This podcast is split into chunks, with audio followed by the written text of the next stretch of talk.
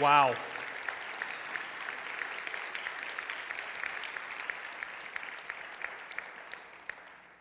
You know, it's a funny story, real quick. This week we had the pianos tuned in here. And I plan on saying this, so if I jumble over myself, it's, it's kind of funny. Um, I had the piano tuner come in, and he tuned both the pianos this week. And he said, I'm going to come back a day later, retune them again. And I'm sitting in my office, and he came in, and he, we're starting to walk this way, and we can hear the pianos being played. And if anybody knows this guy, he's, he's a very reserved, quiet guy, and he starts freaking out. He goes, Oh no, who's playing the pianos? I haven't finished tuning them yet. They, they, they can't be doing this. They're banging on the pianos. And I was like, Oh, it's Nellie and Fran. He goes, Oh, that's fine. They're phenomenal. and then he walked in, said hello, and he's coming back Monday now. So just so you know, Paul Furbutt, piano tuner, loves our piano players. I, uh, I don't quite know why I'm actually going to be preaching right now because uh, it's not too often do I get to sit on that side of the microphone and be a part of the congregation for singing. And there's nothing more encouraging than today what we just did. And we sang the gospel. And if we said that the gospel wasn't present in the words that we just sang, we'd be completely lying. One of the lines that completely just crushed me today was By his righteous steps I have hope again. Emmanuel. And that is a nutshell of my passage. So, uh, Pastor Chris, thanks for preaching. Let's pray, and we're going to go home. Just kidding.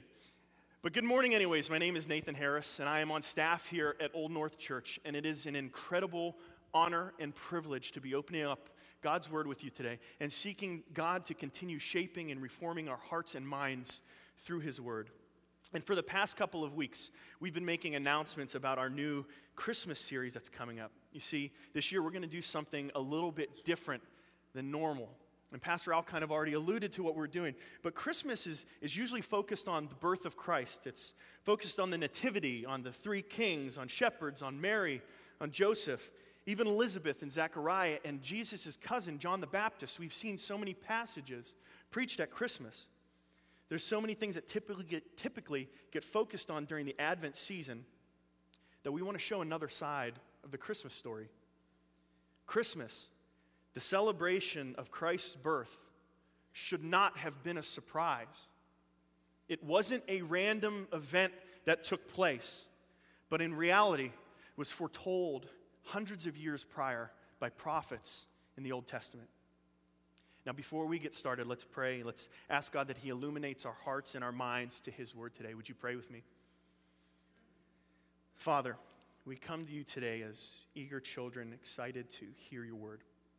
I pray that as we open your word and begin to study, you allow us to understand your word deeply into our hearts and into our minds so that we can better know you in your mighty and gracious works.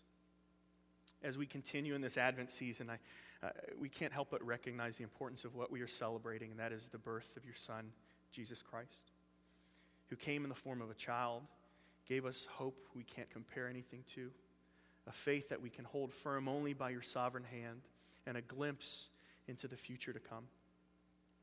Father, we love you and we praise you. In Jesus' name, amen. Christmas is one of my favorite times of the year. If anybody knows me, you know this. I'm a pretty jolly guy. Um, and I'm not quite sure what it is about Christmas that I thoroughly love, whether it's all the family traditions or all the different things that start going on. It's just the time of the year, I really love it. And if I had my way, I would have a Christmas tree up all year round, and it would be decorated for all the different seasons. Do you hear that, honey? Christmas tree all year round if you walked into my office right now, you'd probably still hear my Frank Sinatra record spinning in my record player because I forgot to shut it off. And usually, when it stops playing, I'll just flip it over and start another side of it. I absolutely love Christmas, even to the point that my family uh, kind of reminds me of the Griswolds from Christmas Vacation if anybody knows this movie, you, have you've, you've seen Clark Griswold. My dad is, is Clark Griswold. When I was younger, he would do everything possible to get Christmas lights up around the house. He'd be outside in snow, climbing ladders. Ice would be all over the place. My mom would be yelling at him, and he'd be out in the front yard going, Joy to the world! And the lights would go. If you've ever seen the scene in Christmas Vacation when they go to cut the turkey and it's so dry that it pops open and just steam comes out of it, then you've had some of my family's cooking. Don't worry, Mom, I'm not saying your name. I even have a crazy little grandma that if, if you were to ask her to say grace over the meal, she would start to recite the Pledge of Allegiance. This is my family. And Christmas is always an interesting time for us. But every year, Christmas seems to be coming closer and closer and sooner and sooner in the year. And it's not that time is going by faster. Each passing year, the time to start decorating, the time to start prepping, and the time to start celebrating Christmas is just moving up. It's moving up, and it's moving up. If you don't believe me, then go to Walmart or Target or Kmart or any other department store around October and you're going to start seeing Christmas decorations. This year, at the end of September, I actually started seeing small sections of some of these stores putting out their Christmas decorations. If you still don't believe me, turn on any TV channel like Lifetime or Hallmark or anything that makes you want to grab a tissue and start crying. You're going to start seeing Christmas movies being played in October, November, into December. And it's not even just consumerism that does, and even nature starts to give us signs of the coming of Christmas. Our weather starts to change, our temperatures start to drop, and even snow. Yes, snowflakes begin to fall. I even saw over this past summer how an online store and a radio station decided to celebrate Christmas for one day in July. I look back at my childhood and I remember the anticipation when the signs of Christmas started to show. I, I would get so excited because you, you, know snow was coming. So, what does snow mean for kids? It means snow days. It was exciting. You, hot chocolate, all these good foods that my, that my parents and family would start to make. You, you think of presents. Yes, I couldn't wait for presents. I was incredibly selfish. I just loved any reason to celebrate. I loved every reason to be able to gather as our family, to be able to sit around and just get everybody together that doesn't typically get together during the year all the marketing teams, all the department stores, all the radio stations, all the television channels, and even all the weather begins to show signs that Christmas is coming. We know that Christmas is coming because it's made known to us by the signs around us. We see the signs of Christmas, so therefore we know Christmas is coming. The prophets in the Old Testament gave us signs to look for for the coming of Christ, yet it was still a surprise to the Jews during Jesus' time these signs weren't commercials. They weren't feel good songs that make you want to dance. They were, they were specific, they were unusual signs. And most importantly, they were to give God's people a glimpse of redemptive hope. Let's take a look at one of those signs of Christmas together. Open up your Bibles to the Gospel of Matthew, chapter 1, verses 18 through 25. In your Pew Bible, that's page 807. And now, everybody, listen to me. If you've, if you've come here and you do not have a Bible to call your own, if you don't have a Bible at home, take the black Bible that's in front of you or underneath you, depending on where you're sitting, and take it home with you. Next week, there'll be another Bible in that spot. That is our gift to you. We want you to have a Bible. Page 807, Matthew 1 18 through 25.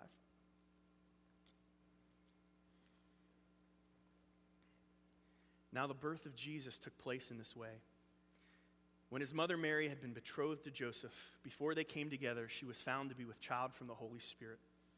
And her husband Joseph, being a just man and unwilling to put her to shame, resolved to divorce her quietly.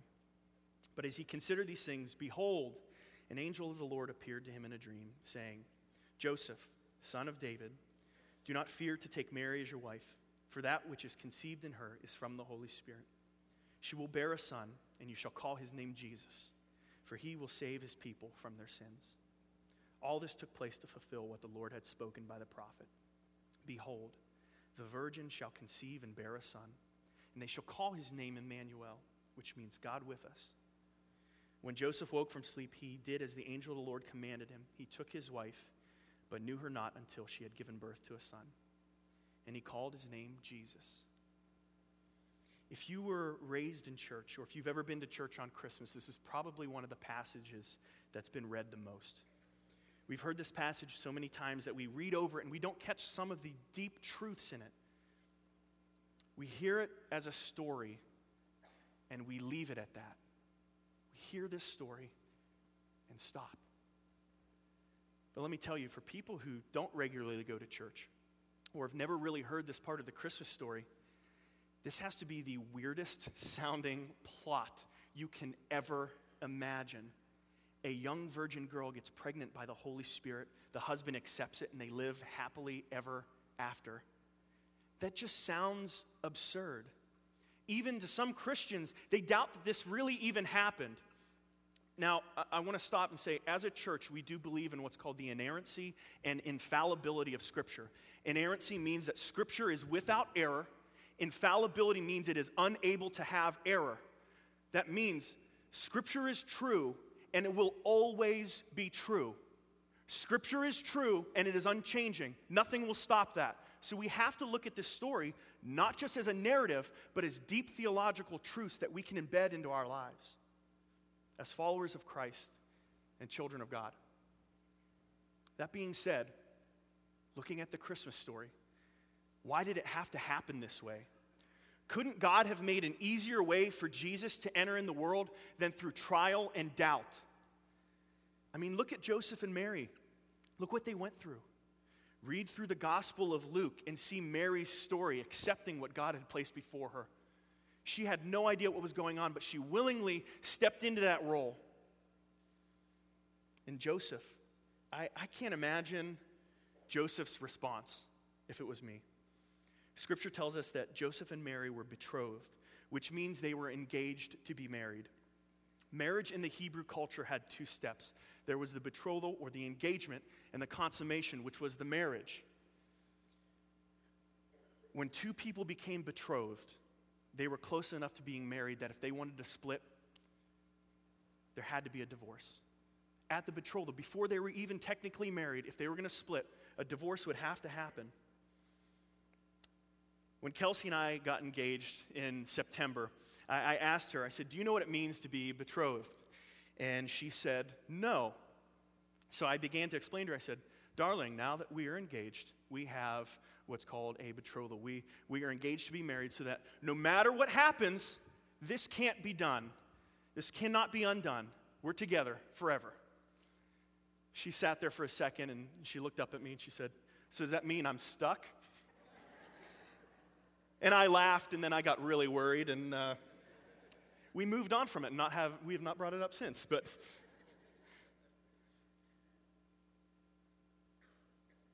I cannot imagine Joseph's response looking at myself as a man who's betrothed to be married.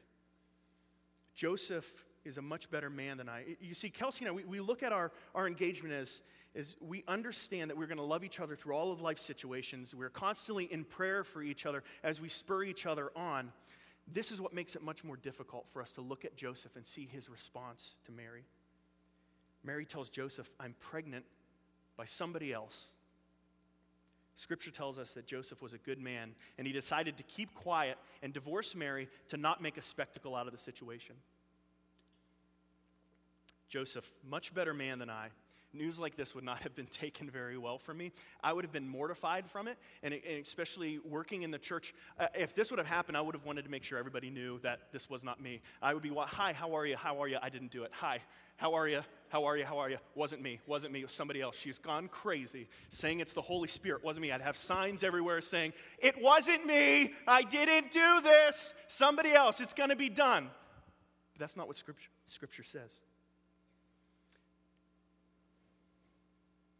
But this isn't what happened. Joseph stayed quiet, and after a dream and speaking with an angel, he decided to continue that engagement. He married Mary. But did anyone catch the reason why all of this happened? Did anyone see the verse or the couple of verses that give an explanation on why this happened? Two key verses verse 22 and verse 23. All this took place to fulfill what the Lord had spoken by the prophet. All. Behold, the virgin shall conceive and bear a son. They shall call his name Emmanuel. This odd Christmas story seems to be completely wrapped up in what had been prophesied long before. But what was being fulfilled? Why did God give such a sign for Christmas in this way? Why was it this way? Well, let's take a look at where this passage comes from in Isaiah chapter 7. Feel free to turn to Isaiah chapter 7. That is on page 571 of your Pew Bible. And while you're flipping there, let me give you a little bit of a background on the book of Isaiah and the situation that's going on. This passage that we're about to read took place about 700 years before the birth of Christ. And it's speaking about Ahaz. Ahaz was one of the most wicked kings in the line of David ever to rule Judah. In chapter 16 of 2 Kings, we are told that Ahaz did not do what was right in the eyes of the Lord. He followed the ways of nations who occupied Palestine before the children of Israel came to the land. He offered sacrifices and burned incense in high places. He even sacrificed his son by fire. Ahaz was an unfaithful, disobedient king, to say the least. David's kingdom had long split into two. Israel was the northern kingdom, which typically stayed unfaithful to God, whereas the southern kingdom, Judah, went back and forth. They ping ponged with their kings, either being faithful or either being unfaithful to God. The setting for this encounter that we read between Isaiah, the prophet, and Ahaz, the king, is due to a resurgent country named Assyria. Assyria had begun to push south and go into Palestine, and the kings of Israel and the king of Syria formed an anti Assyrian pact and were deter- determined to force Judah, King Ahaz, to join them by removing him from the throne and putting somebody in that they could puppeteer. Israel and Syria wanted to place their own king in Judah so they could form an alliance against Assyria. Ahaz is in an incredibly tough situation. He is stricken by fear. He is faced with two giant problems. Either he's going to be invaded by Syria and Israel, and he's going to be abdicated from his throne, his throne's going to be taken from him, or even worse, he'll probably lose his life. Or the second of the worst situations, he's going to be forced to join them and have to fight the mighty Assyria, which is not going to fare well for any of them. As we come to the encounter with Isaiah and Ahaz, it's evident that Ahaz has already made a decision on what he's going to be doing with his country. He's going to surrender to Assyria. He's going to give up his country. He's going to start worshiping false gods. He's going to give up his culture. He's going to give up everything to find some type of security in Assyria. Judah is going to be taken over in hopes to save their life from an inevitable war. For Judah to partner with Assyria is an incredibly serious consideration. It, it, it's partnering with the biggest of enemies that you can imagine in order to try and save yourself. That's like Ohio State football partnering with Michigan football to save themselves.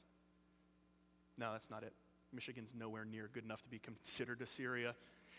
That is like Michigan football partnering with the mighty Ohio State to take them over, to take over their program, to disband as a team, to find some kind of false security.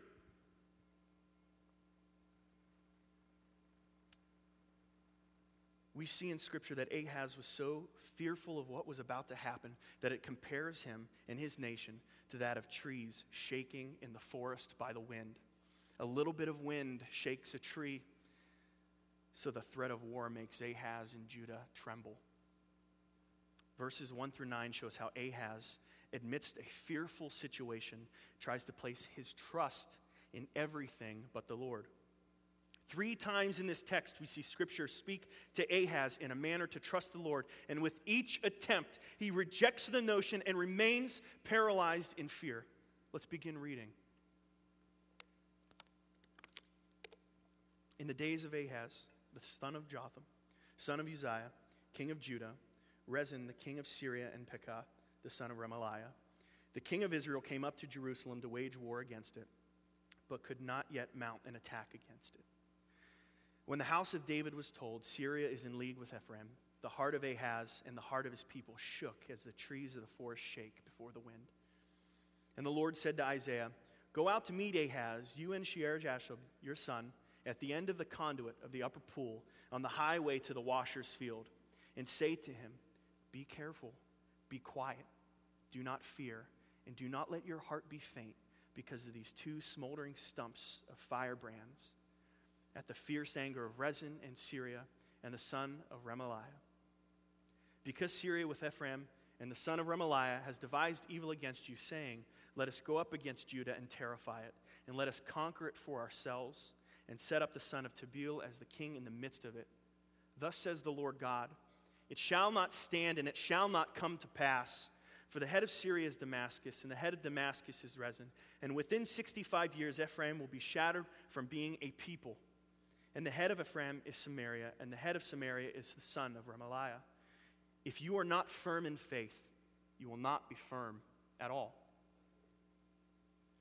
Have you ever been in an intensely dark room, sleeping underneath your blankets, completely calm, nothing bothering you? And then, boom, someone turns the lights on? Does that ever happen? I absolutely hate when that happens. When you're in a dark room and your eyes are adjusted to the dark, and then somebody turns on all of the lights, what's your first reaction? First reaction is to close your eyes as tight as you can. You're, you're pulling your blanket up over your head. You're, you're refusing to let that light shining in your face show you anything. Light is good, it allows you to see the things around you, it allows you to move. Isaiah is trying to shine light on Ahaz, and Ahaz continues to pull the blankets over his face, and he is clenching his eyes shut as hard as he can and refusing to let that light before him. This message that was given to the king of Judah was of encouragement. Isaiah tells him, Don't be afraid, stay calm. Your enemies are that of smoldering stumps of wood. And to even go on to say in verse 7 Ahaz's fears won't even happen. It shall not stand and it shall not come to pass, says the Lord. His enemies are compared to burnt out fire, nothing of danger, but smoky stumps of wood that won't even harm you. God is telling Ahaz through the prophet Isaiah that the situation is not as bad as you think. You are letting your fear take over. You are trying to trust in something untrustworthy. And the threat of war isn't even going to happen if you trust in me you trust in me. God continues to tell us in Scripture that if you are not firm in faith, you won't be firm at all. John Wesley, a famous theologian, used to say the line that if a man doesn't believe in God, he will believe in anything. I'm going to say that again. John Wesley, if a man doesn't believe in God, he will believe in anything. It's a different wording, but it's the same theme we're seeing here in, in the book of Isaiah. If our trust is not in God, everything else we continue to try and grab onto will fail us. If our trust is not in God, everything we try to grab to will fail us. But Ahaz keeps his eyes closed, keeps his blanket over his head, and he refuses to allow the light to show him. He continues to trust in his own ability and ignores God. Ahaz lacks trust, therefore, does not believe that God will provide for him. So God says, Listen, if you don't trust me, how about I give you something to hold on to? How about a sign? How about some hope? Let's continue reading in verse 10.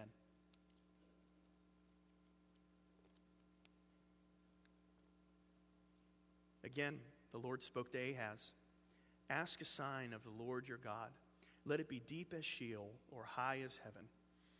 But Ahaz said, I will not ask, and I will not put the Lord to the test. And he said, Hear then, O house of David, is it too little for you to weary men, that you weary my God also? Therefore, the Lord himself will give you a sign. Behold, the virgin shall conceive and bear a son, and shall call his name Emmanuel. He shall eat curds and honey when he knows how to refuse the evil and choose the good. The land whose two kings you dread will be deserted.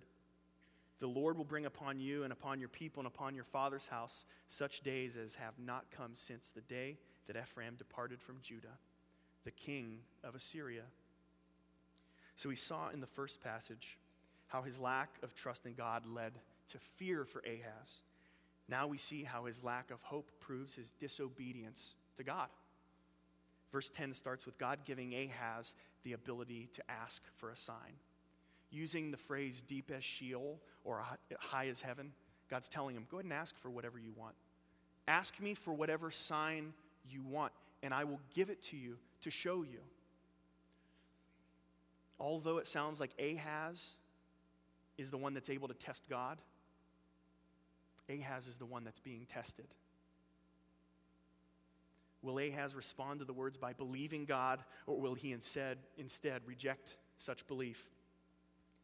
Ahaz decided to take the arrogant route, and he said he would not put the Lord to test. He would not put the Lord to the test. He is blatantly denying not only his trust, but also his hope in God's saving ability. Not only is he denying trust, but also hope in God's saving ability. God gave him the moment to ask of any sign, and he denied it. Ask any sign, and you can have it. I'm not putting you to the test. Disobedience, no hope, no trust, only in himself. Have you ever denied the guidance from someone who clearly knows more about something than you? My list of examples in that situation can go on and on and on. How many times that somebody's tried to give me advice and they know better, and uh, I decide to ignore it. And the consequences that you have to pay in those situations can be incredible. But as we see God's guidance rejected by Ahaz, we can't help but wonder what is this outcome going to be for Ahaz? He has no trust, he has no hope, he's denying God of a sign. What's his outcome? I am not an outdoors kind of guy. Do not like the outdoors. If you give me the option to choose something inside versus outside, I will take that every single time. Uh, I don't understand what the big deal with going out in the wilderness and walking around and picking up sticks and throwing rocks. I, I just don't get it. I, am not, I'm not into that. Uh, when I lived in Virginia for a while, I decided I wanted to try and fit into the crowd and fit into the church that I was working at. So I decided to go hunting. And uh, First couple times I went hunting, I kept falling asleep underneath the tree, which I thought was great. I mean, it got a lot of rest, and uh, Virginia is beautiful. But the first time that I saw somebody get a deer, uh, I started to cry, and I was not asked to go back. I, I wish I was kidding, but I'm really not. I did. That was, the, that was heartbreaking. But I'm not an outdoors guy. Rough and tough does not look good on me. I can't handle it. I don't want to do it. But there is one thing that I really do enjoy about once a year. I, I will give up my idea of hating the wilderness. I'll give up my idea of stepping outside of air conditioning, and, and I'll go hiking. I, I really like to go hiking. I'll get a couple of my closest friends, and we'll pack our backpack full of food, full of changes of clothes, tents, sleeping bags, and we'll take off for about four days. Uh, I've been to the Allegheny hiking, I've been to the Appalachian hiking, and it is probably one of the greatest times with a group of guys to just be in the middle of nowhere, no cell phone reception, and just get to know each other. And last year, uh, we went down to Roanoke, Virginia, and we hiked uh, plenty of miles across the Appalachian, and it was a blast. We got about 3,300 feet up, got to see over this rock, got to see over the entire city of Roanoke, and it was one of the most breathtaking situations. But the walk back down to the car was the worst thing I think we have ever experienced. We got back to the car. We were incredibly tired. We were hungry, and the only thing we could focus on was let's get to the closest place to get food. And unfortunately, the closest place to get food was Waffle House, and we ate a ton of cheap, disgusting food and filled ourselves with it. We leave Waffle House, we drive to the gas station, and we're deciding to fill up for our trip home. I didn't make it out of the parking lot before I fell asleep.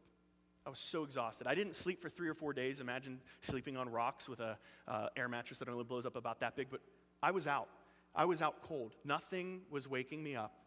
And when I say out, all of us in the car, except the guy driving, slept. I slept so hard, actually. I, when I woke up and looked at my phone, three and a half hours had passed by.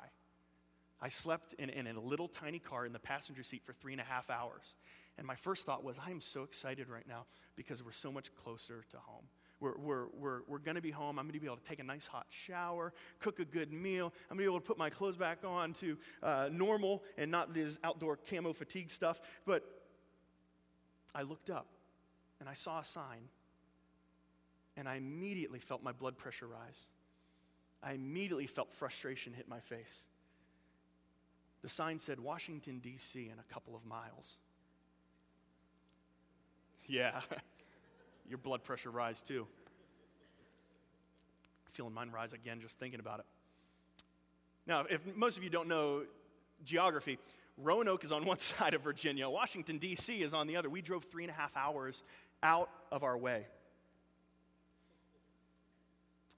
I looked to the driver, who shall remain nameless because I didn't ask for his permission to use his name.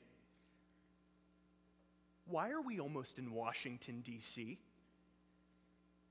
And his answer, funny now, not funny then. Well, I hadn't been reading the signs. I know my way home.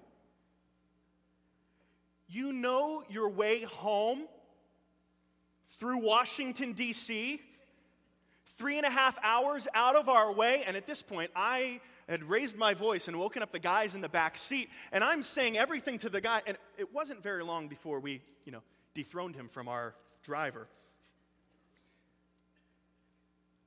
The thought pattern was he knew enough to get by on his own, not needing signs to guide, not needing a sign to lead, and definitely not needing a sign to help, give hope. I took over driving within three minutes of taking off and pulling onto the side of the road, and I turned my GPS on, and we were on our way home. Because the lack of acknowledging a sign, we weren't even close to being right. Now, I, I want to stop right there and, and explain to you that I'm not telling you to go home today and start looking for signs in which the way God is speaking to you. I'm not saying that at all. Don't say you're going to go look at the rainbow or see the clouds, how they formed, and God's telling you this. Don't be crazy. That's, that's not it. Because we actually have something better than signs today. We have something better and truer than signs. Second Peter tells us that all prophecy has been fully confirmed in Christ. What does that mean, church? Scripture is better than anything else we can encounter. Scripture is truer than anything we can encounter. If you want to know what God's will is for your life, Find it in His Word. Don't look for signs, don't look all around. Look in His Word. Ahaz was deliberately ignoring and rejecting the sign God was willing to give him. He was trusting in his own ability for hope, he was trusting in his own ability for security, and he was trusting in his own ability for some type of peace. Ahaz's trust was already in something else. Why did he need to place any hope in God? Though the sign was rejected, God still gave a disobedient and unfaithful king and country a sign. The sign was that there would be one to come, born of a virgin, named Emmanuel. Before he is even old enough to know the differences between right and wrong, the kings and nations you fear, Ahaz, those kings you're so scared of, they'll be defeated. They'll be deserted. But something worse is coming because of your disobedience. It's the coming of Assyria, your greatest fear. You and your people are going to be captive to Assyria. Through his unwillingness to trust God's word, his inability to place his hope in God, God still showed his faithfulness to his people by giving them a sign of hope, a sign that they can trust. But it won't come for 700 years. And worse yet, Assyria is going to take over you. They're going to capture you. They're going to take captive your people. They're going to take your culture. They're going to change everything. But what does this tell us? What does this tell us about God? Though he poured judgment out on Judah, he still gave a sign of eventual hope. If God was going to redeem his people eventually, why not just do it now? Why make them wait? Why put them through everything if you're going to save them eventually? Why give them a hope that they can't even grasp onto right now? Because I think there is something that we can see that's much bigger to the story of God's redemption than the immediate. There's something bigger to the plan of God's redemption for his people than the here and the now. God's plan of redemption spans time and is going to be always greater than the quick fix. God wants us to place trust and hope in Him more than anything. And the sign of Emmanuel is that very thing. For Judah and for all of God's people, there would be a day they could place their trust and hope in something better than they could ever imagine, better than they could have done on their own. It's something they could place their faith and be firm. It's Jesus. Let's take a look back at the passage in Matthew. So we know now more about this sign that was given, why God gave the sign of Christmas in the book of Isaiah. It was so that God's people could see a day where there would be hope for their disobedience, there would be forgiveness for their unwillingness to trust, and there would be redemption for their sins. What strikes me is the way that God decides to reveal this sign by giving two names Emmanuel and Jesus. You see, in the Hebrew culture, names mean everything. Your name said not just who you were, but it said what you did. It gave you identity, it gave you personality, it gave you purpose, and it showed your calling. God revealed the sign in two names. We see throughout all of Scripture people being named something specific, and that's the title. For example, my name is Nathan. That means gift. And I take every opportunity to let people know what my name means when I'm speaking to you. Especially when I do something and Kelsey gives me that crazy look like I had just done something foolish. I look at her and say, You know, baby, I'm a gift. You better enjoy it. God revealed this sign with two names Emmanuel and Jesus. We see scripture, Christ, the two names in this Christmas story. Emmanuel means God with us, and Jesus means one who saves people from their sins. The question that I asked at the very start of the sermon today was why did the Christmas story happen this way? It happened so that God could fulfill every little thing. He gave us a sign. Not only he, he, would he ultimately give people his hope, not only would he give his people the ability to trust, but he would give them the very thing that they needed most was himself. God gave us himself in Emmanuel. He made his presence among us. He, he dwelt among us. He, he taught obedience to us. And by the name of Jesus, he saves us from our sins. Our hope, our trust can be placed fully in God because he has given us the very thing that we can trust himself. The Gospel of Matthew is a joyful resound of the book of Isaiah. That the years of silence, the longing for hope, the anticipation of redemption had finally come. No longer did the people of God have to wait and look forward, but they were able to say, Rejoice, for the good news is here. Emmanuel has come. God is with us. Jesus lives. He saves us from our sins. That is the real Christmas story. That is something we can place our trust and our hope in. Emmanuel is here. Let's pray. Father, your word is true. Your faithfulness is incomparable. And I can't help but overcome with the idea that the very thing we run over in, this, in the reading of the Christmas story is possibly one of the most important aspects about it.